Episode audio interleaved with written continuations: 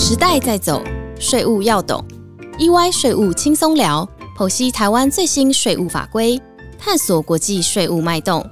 跟着 EY 税务轻松聊，轻轻松松掌握税务大小事。嗨，大家好，欢迎来到 EY 税务轻松聊。我是安永联合会计师事务所税务服务部资深协理赖以如。大家好，我是税务服务部职业会计师杨建华。哎，建华，今年过年好像比较早，这个月月底就要过年了耶。过年前也正值各家公司陆续举办尾牙及抽奖活动的时候，我们这边先预祝大家新年快乐，虎年行大运，尾牙跟春酒都虎虎生风，中大奖。讲到尾牙，其实每年接近这个时候，时常会有客户问我说。嗯，我们公司要举办尾牙或是春酒，关于抽奖的奖项，不管是现金或是奖品，这些相关支出、奖项的发放，有没有一些税务的议题需要注意啊？确实，举办这样一个活动，有一些税务上的细节需要特别留意，例如尾牙餐费支出、公司与申报盈利事业所得税的费用认列、采购奖品取得的进项税额与营业税申报时的扣抵规定。员工抽中奖项的所得列包，又或者是公司如果有厂商赞助尾牙奖品，就会有其他所得。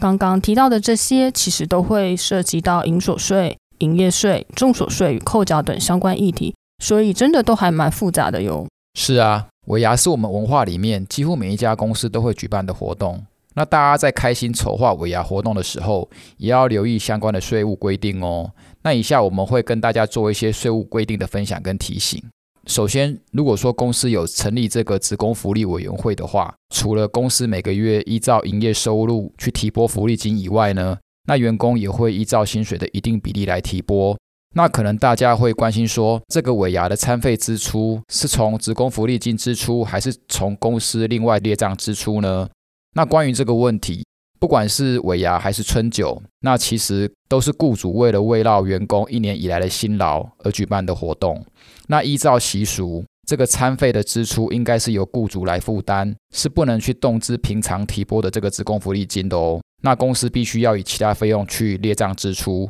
那所以说，刚才一如有提到，在参加尾牙的时候，大家就可以知道说，这个餐费是公司的额外支付。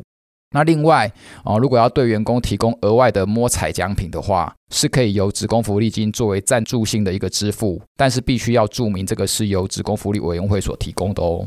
那讲到公司尾牙开心抽奖，也要注意相关奖品和奖金扣缴申报的规定。尾牙和春酒上抽到的奖品和奖金，都是属于税法所规定的因竞技竞赛及机会中奖的奖金或给予的范围。那依规定呢，公司必须要列单申报及扣缴所得税。因此，刚刚我们讲到说，呃，我要抽奖时，这奖项大大小小的，不管是大家最喜欢的现金大奖，或是新闻上会看到有公司提供汽车、电视这种实体的奖品，如果真的很幸运有抽中奖项的话，都是要纳入中奖人的综合所得税去申报课税的。那如果是公司发的现金奖金，然后中奖人是税法上规定的居住者时，那公司需要是以奖金的百分之十去做扣缴。那奖金的部分，中奖人也需要纳入个人的综合所得税来申报，依照适用的所得税率来课税，再扣抵已经被扣缴的税款。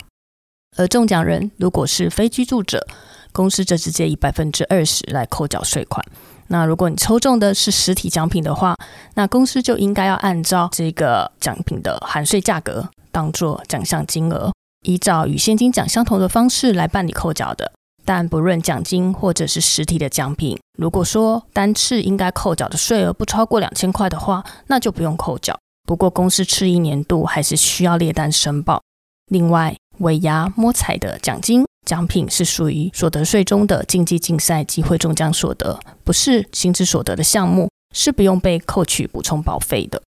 没有错哦。那我这边再跟大家说明一下，尾牙活动的奖项来源，除了公司对外采买啊，或者是自家产制的产品之外，那也很常见是公司的这个业务伙伴啊，或者是厂商赞助的。那举个例子来说，啊，如果公司有跟这个洋酒代理商往来。那可能尾牙的时候，这个洋酒代理商就会赞助一些高级的酒来当奖品。那当这个洋酒代理商赞助了酒类产品给公司的时候，那这个奖品就会依照市场价值去列为受赠公司的其他所得。那因为等于是这个公司无偿获得这个赞助，然后再把这个奖品拿来给员工做抽奖用。那所以说，这个洋酒代理商必须要依照这个产品的成本去转列交际费。那此外呢，那个赞助产品视同销售，该洋酒代理商也必须依照这个实价开立发票。公司只要依照该奖品的这个市场价值去计算，去作为这个奖品的一个价值。因此，那个厂商在开新赞助的时候，也别忘了自己本身必须以受赠公司为所得人，去填报这个其他所得免扣缴凭单，向国税局申报。那自身也要注意这个营所税跟营业税方面的税务处理。如果说公司之家的产品本身就很丰富，可以作为奖项，这样公司就可以用制造这个产品的成本当做奖品的价值，一样去办理中奖人机会中奖所得的扣缴申报。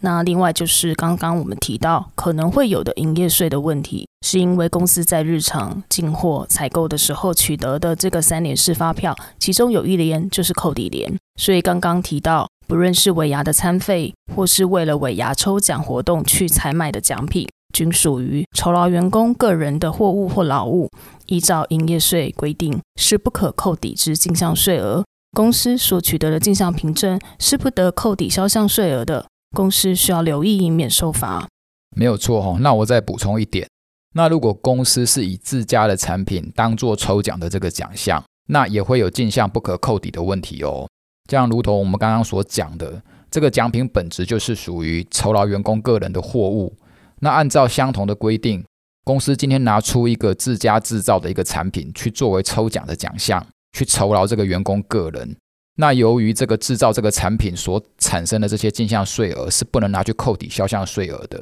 那因此，如果说公司以自制或生产的三 C 的电脑产品、这些汽机车、包包等等产品作为抽奖奖品来馈赠员工的话，若购入了这些原物料商品的进项税额，已经以进货啊或是有关费用科目列账，并以申报扣抵销项税额，后来去把这些产品转做酬劳员工使用的时候。应该依营业税法视为销售货物的这个规定，按照实价来开立统一发票。那这张开出来的发票进项税额也是不能扣抵的哦。这样的话，公司本身需要可以清楚的区分这些奖品的来源，跟维持相关的进项扣抵与完整的一个站载记录。以上我们讨论了很多尾牙相关的议题，不过除了尾牙以外，职工福利委员会平时也会有员工的聚餐、出游，或者是三节的礼金、奖品等等的这些员工福利。如果是由职工福利委员会发放的礼金或者是奖品，都是属于员工的其他所得，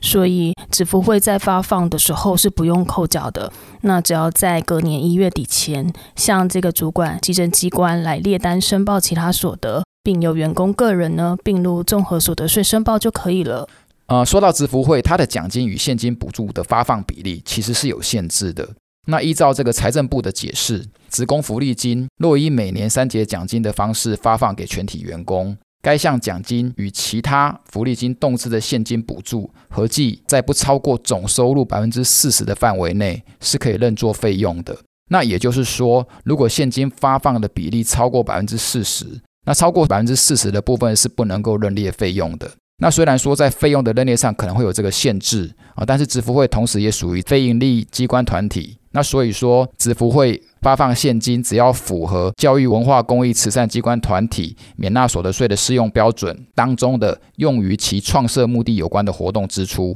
不低于基金每年支息。跟其他各项收入的百分之六十的规定的话，那也就是说，只要这个支付会动资的现金补助款其实是实际用于员工福利的时候，而且动资比例超过百分之六十的话，那所得其实还是可以适用免税的。那我举个例子，公司的支付会收入有一百万，那依照财政部的函令，可认列费用的比例是百分之四十，也就是说，四十万是可以认列为费用。那如果当年度呢，实际发放三节奖金是七十万。表示说，这七十万当中只有四十万可以去认列费用，那另外三十万则不能认列为费用。另一方面，当年度的动资比就是七十万除以一百万是百分之七十。那虽然有三十万是不能认列为费用的，但与创设目的有关的动资比例已经超过百分之六十，所以这个子福会的六十万的所得，也就是一百万收入减除四十万费用后的所得，还是免税的。因此，实务上公司若因为防疫的考量，那支付会减少实体员工活动的举办，改发现金补助给员工来激励士气，原则上是不会产生额外的税务负担的。对了，建华，记得前一段时间大乐透累积奖金很高的时候，就有好多人集资去买乐透，因为这个奖金真的是很吸引人。但如果这个状况有十几个人一起集资，但最后只有一注有中奖。那奖额的金流就是要透过唯一的得奖人去分给大家，那这样会不会有什么税务上的问题啊？相信过年的时候大家都想试试手气买个乐透，是否请建华帮忙提醒各位听众，是否有些要留意的地方？嗯，这边一路讲到一个重点哦，那就是最后可能只有一个人得奖。那这个人又要把奖金分给不同的人，那这样看起来好像是这个中奖人是以自己的财产无偿给予他人，那可能会衍生这个赠与的问题。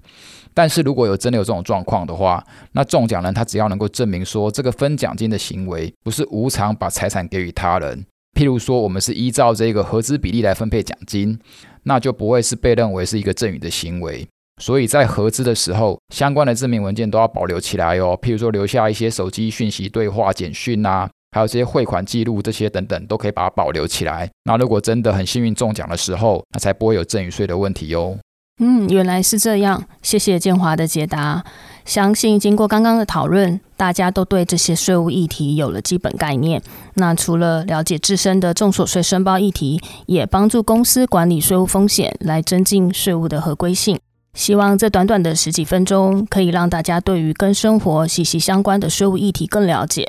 如果喜欢我们 EY 税务轻松聊的听众朋友，可以继续锁定我们的 Podcast，之后我们会有更多精彩的内容跟大家分享。谢谢大家的收听，我们下周一再见喽，拜拜。